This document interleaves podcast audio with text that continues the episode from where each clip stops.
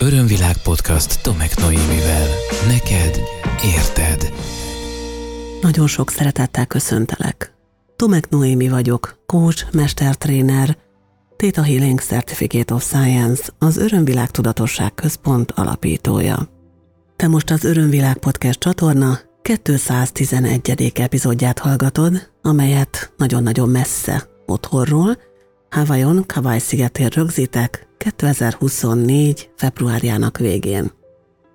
Azért utaztam el ide, hogy részt vegyek a Theta Healing technika jelenleg legmagasabb szintű instruktor képzésén, amelyet most először tart a világon Vajana Style, a Theta Healing megalapítója, és mindösszesen 30-an vagyunk azok itt a világ minden tájáról, akiknek átadja most ennek a tanfolyamnak az oktatásának a lehetőségét.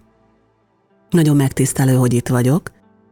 Nagyon boldog vagyok, hogy itt vagyok, és igazán különleges kalandokban van részem, ezen a gyönyörű szigeten. És ha már éppen utazás közben rögzítem ezt az epizódot, zárója, ami miatt lehet, hogy most nem a megszokott hangminőségben hallod, zárója bezárva, akkor legyen a téma ma az utazás. Az, hogy az utazás mit hoz ki belőlünk, az, hogy mi van akkor, ha valaki állandóan csak utazna és úton lenne, és mi van azokkal, akik soha nem indulnának el, vagy legalábbis nagyon óckodnak tőle. Hogy melyek azok az országok, amelyeket szívesen választunk, és melyek azok, amelyekre nemet mondunk. Mi lehet az ok? No meg még ezernyi kérdés, amely belefér nagyjából fél órába, úgyhogy tarts velem és beszélgessünk erről. Kérlek először is hangolódjunk rá a mai témára, kérdéseket hozok ehhez a ráhangolódáshoz, te pedig, ha teheted, akkor felfüggesztve az aktuális tevékenységedet és lehúnyva a szemeidet válaszolj a kérdésekre. A szabály és az ajánlás most is az, hogyha téged vagy bárkit a környezetedben veszélyeztetnek, kérlek, tarts nyitva a szemed, és folytasd azt, amit csináltál eddig, és csak közben hallgass legfeljebb a podcastet. Bármikor vissza tudsz térni ezekhez a kérdésekhez, bármikor részletesebben és mélyebben át tudod gondolni őket. Örömvilág podcast. Szerinted? Az első kérdés természetesen adja magát, ez pedig az, hogy te szoktál-e utazni? És most kérlek ne a belföldi utakra, hanem kifejezetten külföldre gondolj. Mi alapján választott ki azt, hogy hova utaznál, hogyha szoktál utazni?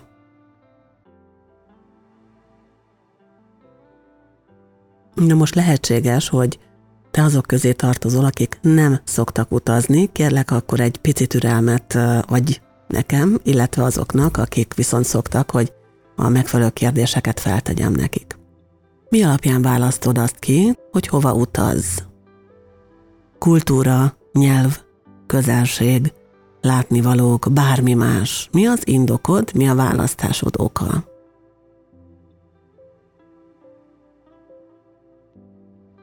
Vannak olyan állandó helyek, ahova újra meg újra visszatérsz?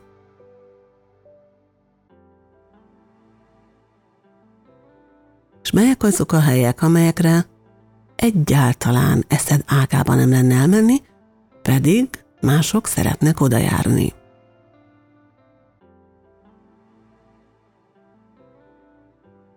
Amikor utazol, akkor becsomagolod a fél otthont, és viszed magaddal a komfortot, vagy éppen csak elindulsz egy minimális csomaggal.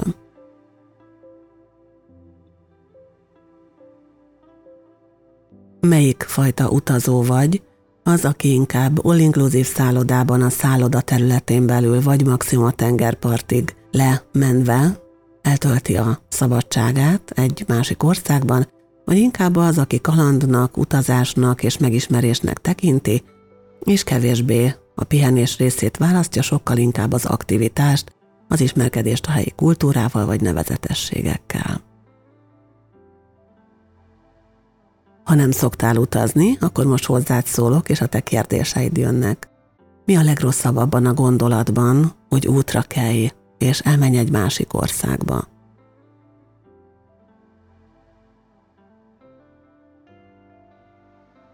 Kérlek, hogyha most azt válaszoltad, hogy hát valójában nincs benne semmi rossz, csak nincs rá pénzem, akkor most tegyük félre ezt a részét a dolgoknak. Tudom, hogy ez furcsán hangzik, de hidd el, oka van annak, hogy ezt kérem tőled, és érezd bele abba, hogy milyen lenne külföldön lenned. Hogy éreznéd magad egy másik országban, ahol más nyelven beszélnek, és más a kultúrájuk az embereknek.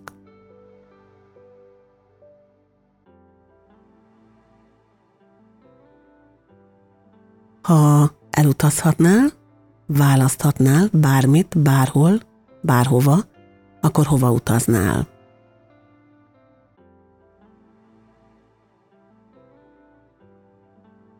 Mi az a közlekedési eszköz, amivel neked kényelmes, komfortos utazni?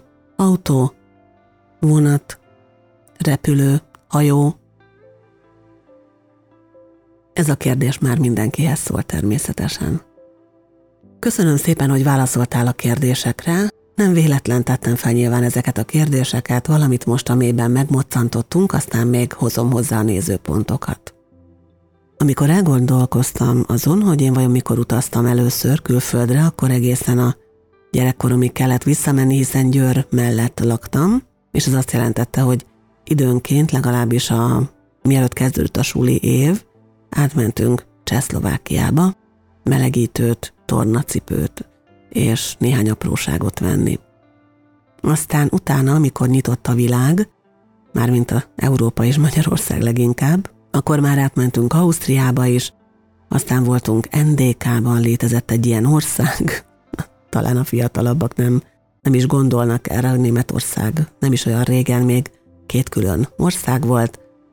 Aztán utána eljutottam Hollandiába a családdal, rokoni szálak vittek oda mennünket, egy rokonlátogatás volt, és tíz éves koromban eljutottam Algériába, ahol az apukám dolgozott.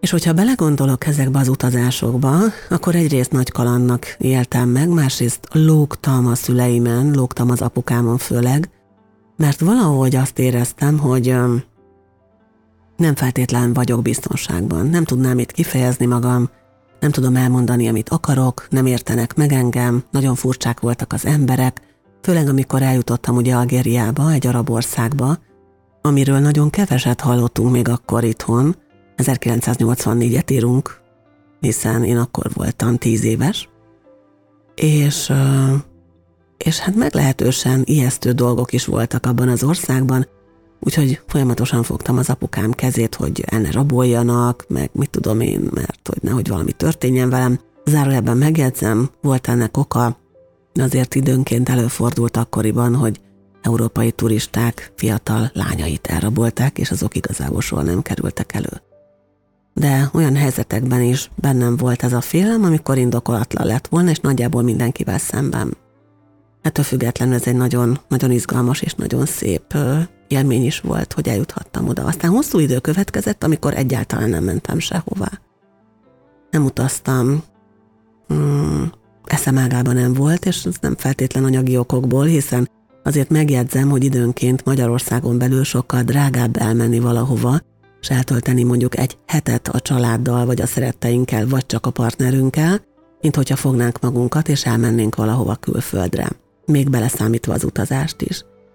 Hosszú-hosszú idő kellett ahhoz, hogy újra útra keljek, és ebben már a Theta Healing technika volt a segítségemre, hiszen ezt a technikát csak külföldön lehetett úgy tanulni, hogy instruktorrá, tehát tanárrá tudjak válni, tehát nyakamba kellett venni egy kicsit először Európát, aztán szinte a világot.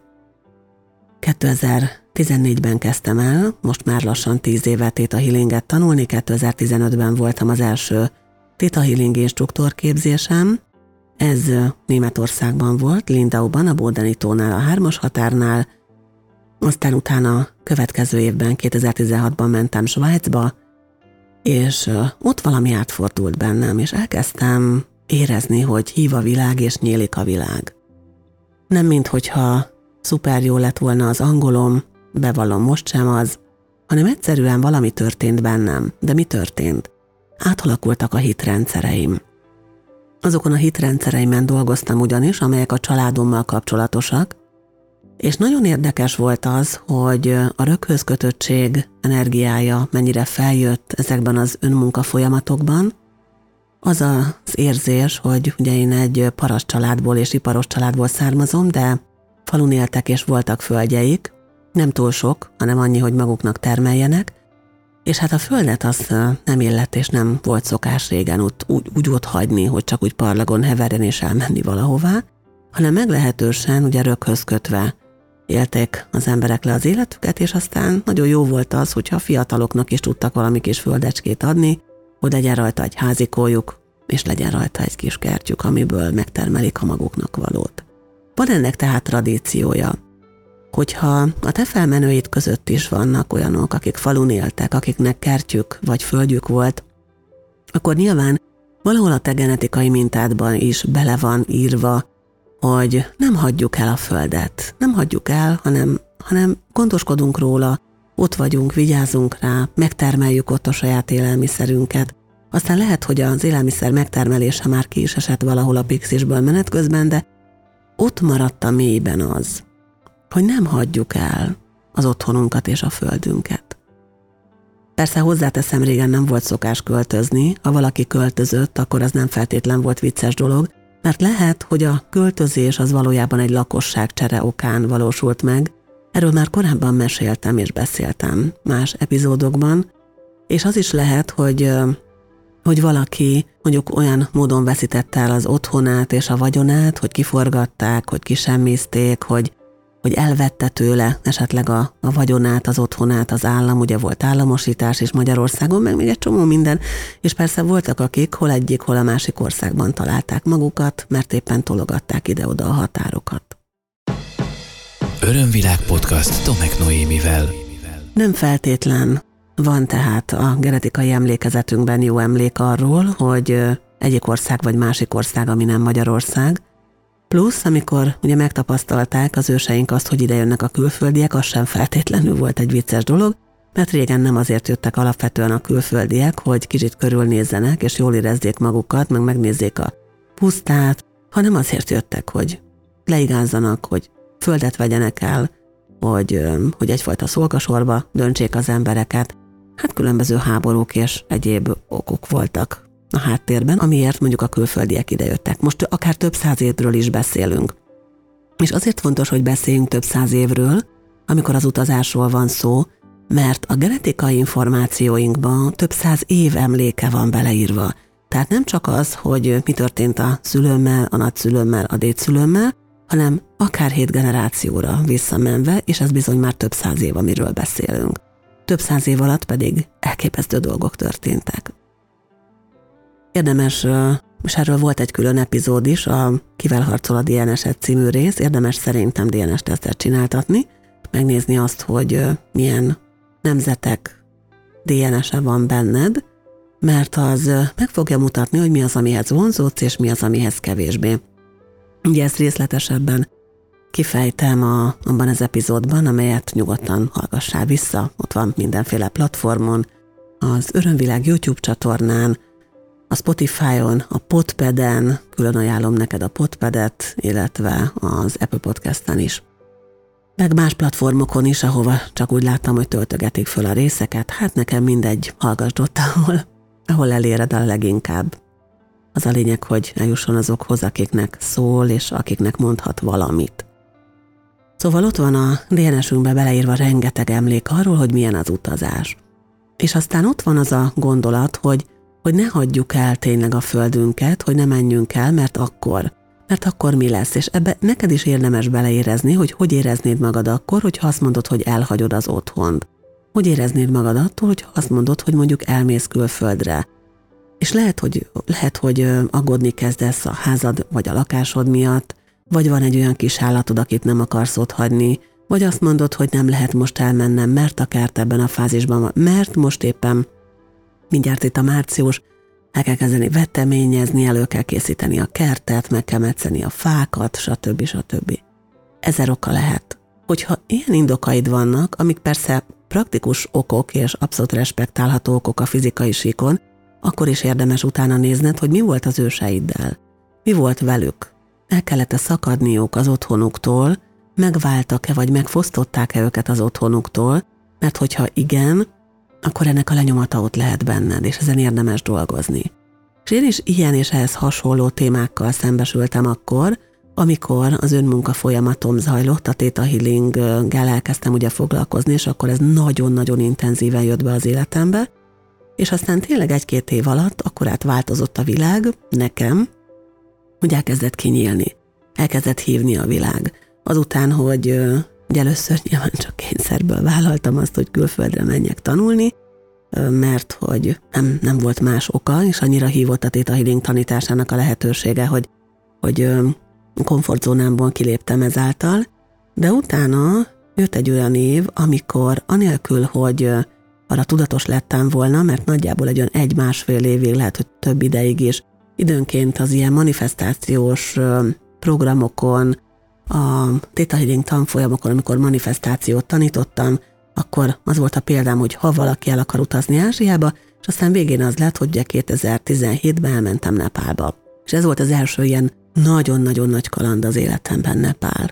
És uh, annyira elképesztő élmény volt, és olyan klassz vezetőnk volt, egyébként magyarul is beszél, elég jól Narayan, aki nagyon sokáig élt Magyarországon, és sok szál köti egyébként Magyarországhoz, mert részben visszaköltözött Nepálba, de időnként itt van Magyarországon, és magyaroknak szervez utakat, szóval én ajánlom őt szerethette, hogyha szeretnél elmenni Nepálba, és igazán jogájdolásra vágysz, amit értesz is, és ami megmutatja azt, ami mondjuk a magyar embereknek érdekes lehet. És ott megnyílt a világ. Ott már érdekes módon nem volt bennem félelem.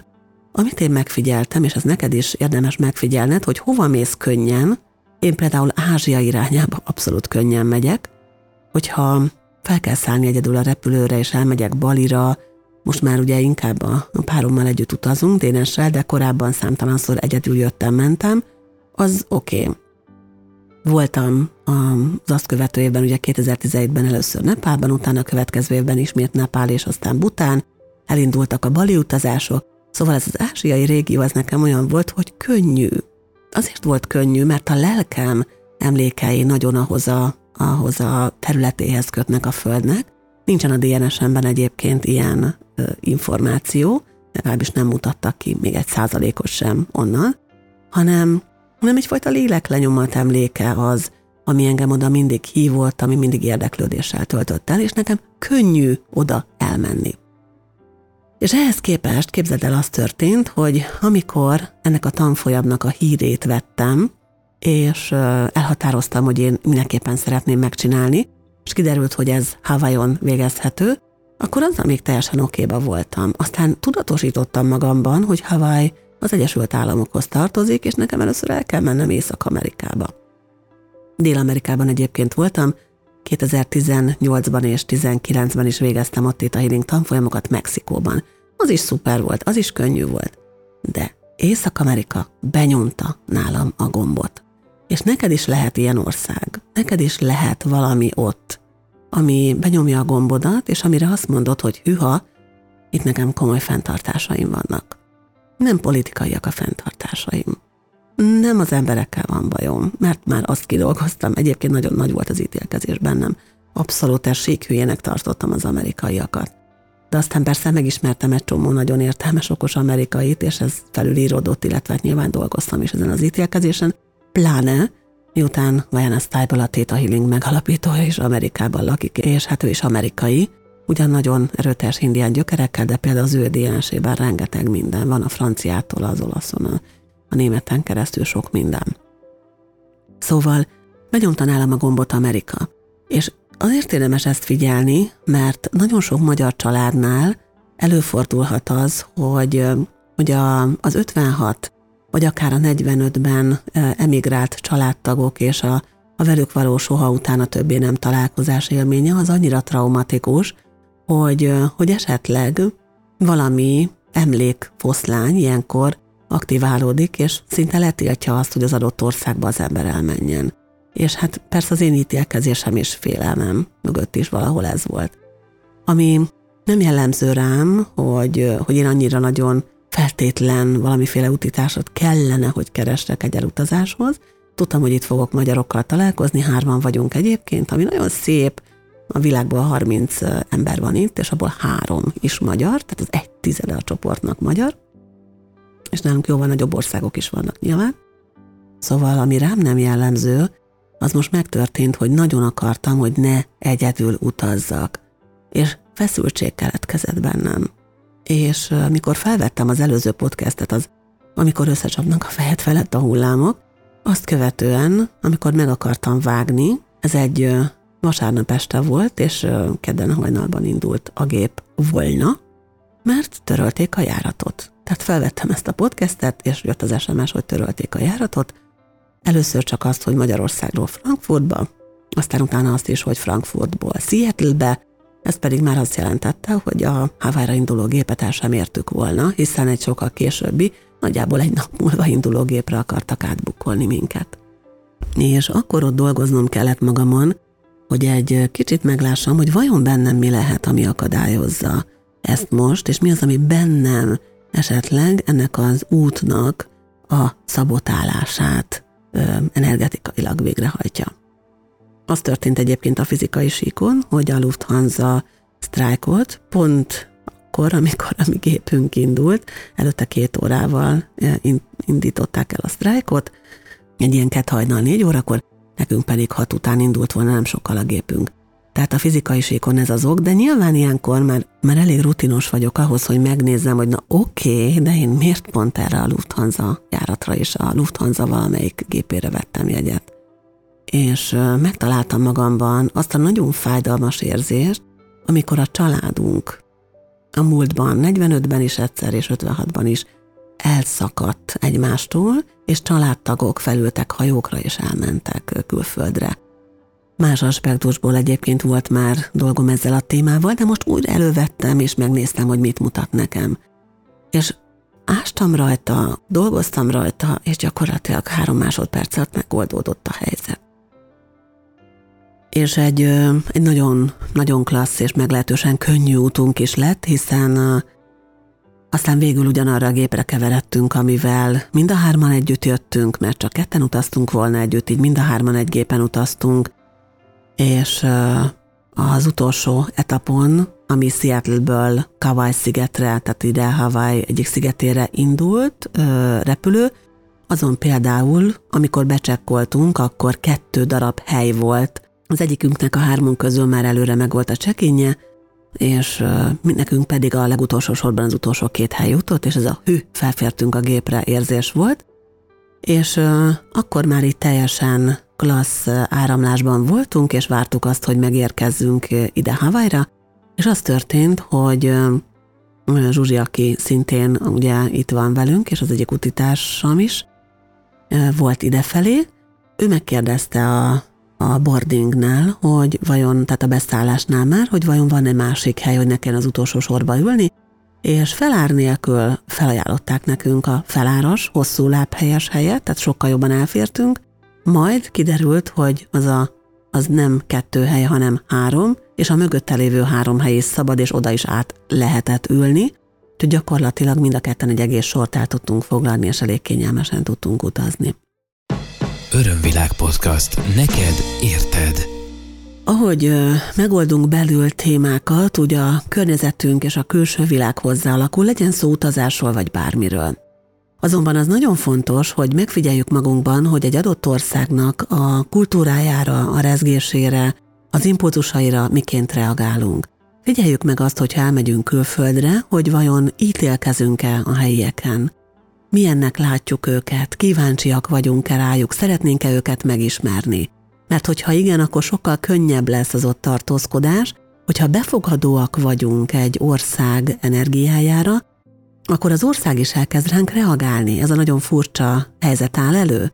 Egy országnak is van egyébként egyfajta, most ezt értsd jól, de egyfajta entitása, vagy egyfajta ilyen kollektív lélekenergiája, amely azért reagál az odaérkezőkre, és nagyon nem mindegy, hogy te milyen szándékkal mész. Például azért mész el egy országba, mert ott olcsó lehet vásárolni, és igazából csak azért mész, hogy, hogy olcsón vásárolj, vagy például azért mész, hogy megismerd azt az országot, hogy többet tudjál róla, tisztelettel viselkedsz a helyiekkel, megköszönöd-e például, ha valamit a szállodában vagy a szállásodon neked megtesznek, meg akarod-e ismerni azt, hogy ők hogyan élnek, hogy milyen szokásaik vannak, megtanulsz-e pár szót például az ő nyelvükön, mert ez mind-mind nagyon fontos, és megkönnyíti a te dolgodat. Azt szokták mondani, hogy ahány országban jártál, annyi ember vagy. És ezt, ezt abszolút respektálom és aláírom. Minden egyes országban, ahol jártam, nagyon-nagyon sokat tanultam, és óriásit fejlődtem. Ha van kedved, akkor te is nézd végig azt, és akár írd is le magadnak, hogy azok az országok, ahol jártál, mit adtak neked, és mit tanítottak neked. Ha én most belegondolok, hogy az első ország, ahol külföldön jártam, az valójában Csehszlovákia volt, akkor ott például megtanultam, hogy nem annyira jó, hogy én magyarul beszélek, mert a magyarokat nem szeretik, meg kell tanulnom idegen nyelvet, leginkább akkor az volt, hogy németet azért, hogy elfogadjanak külföldön. Ausztriában voltam babysitter, két uh, ilyen nyáron át is, és, és ott például ilyen tüchtignek lenni, rendezetnek lenni, de közben, közben kedvesnek lenni, az, amit tanultam az emberektől. Nekem alapvetően jó élményeim vannak az osztrákokkal, kivéve az a család, akiknél voltam. Ön, önálluk azért volt defekt rendesen, de ez egy más lapra tartozik, az ő magánügyeiket inkább nem is beszélném ki. Aztán, ami az utazásaim során nekem, nekem nagyon sokat adott, az egyértelműen Ázsia energiája. Ázsiában az, ahogy az emberek viszonyulnak egymáshoz, ahogy a közösségeiket építik, az számomra is abszolút építő. Az az alázat, az a szorgalom, ami bennük megjelenik, az számomra is építő, és engem is tanít. És nagyon szeretek azért Ázsiába menni, mert egyrészt szeretem az ételeiket. Haj, nagyon, bocsánat, ezt el kell mondjam. De ez egyébként sokadlagos szempont. Azért szeretek nagyon Ázsiába menni, mert érzem az ottani országokban, ahol jártam, ez Nepára, Butára és Balira, ugye Indonéziára egyaránt jellemző, a szakralitást, a szentséget, a hitet, a, az embereknek az egymásba vetett bizalmát, és ebből bizony nagyon sokat lehet tanulni. Aztán, ahogy mondtam, jártam Dél-Amerikában is, ott Mexikóban az emberektől megtanultam azt, hogy, hogy lehetünk ilyenek is, meg olyanok is, és hogy emellett lehetünk egymásra nagyon nyitottak, és ítélkezés nélkül fogadhatjuk a másik embernek a lelkiségét.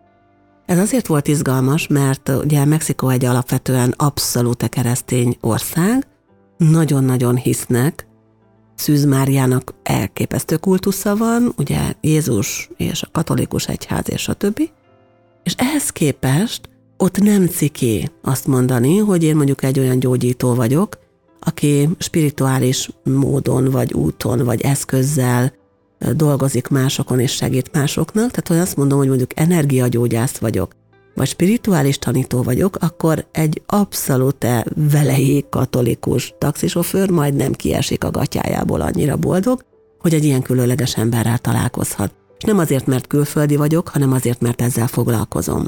Mert tisztelik ezt, mert nem felejtették el, hogy a kultúrájukban ott vannak a különböző sámárituálék, és bár katolikusok és keresztények, őrzik a kultúrájukat, és ezeket a sámáni hagyományokat fenntartották a felszínen, és nagyon szépen tudják ötvözni egymással.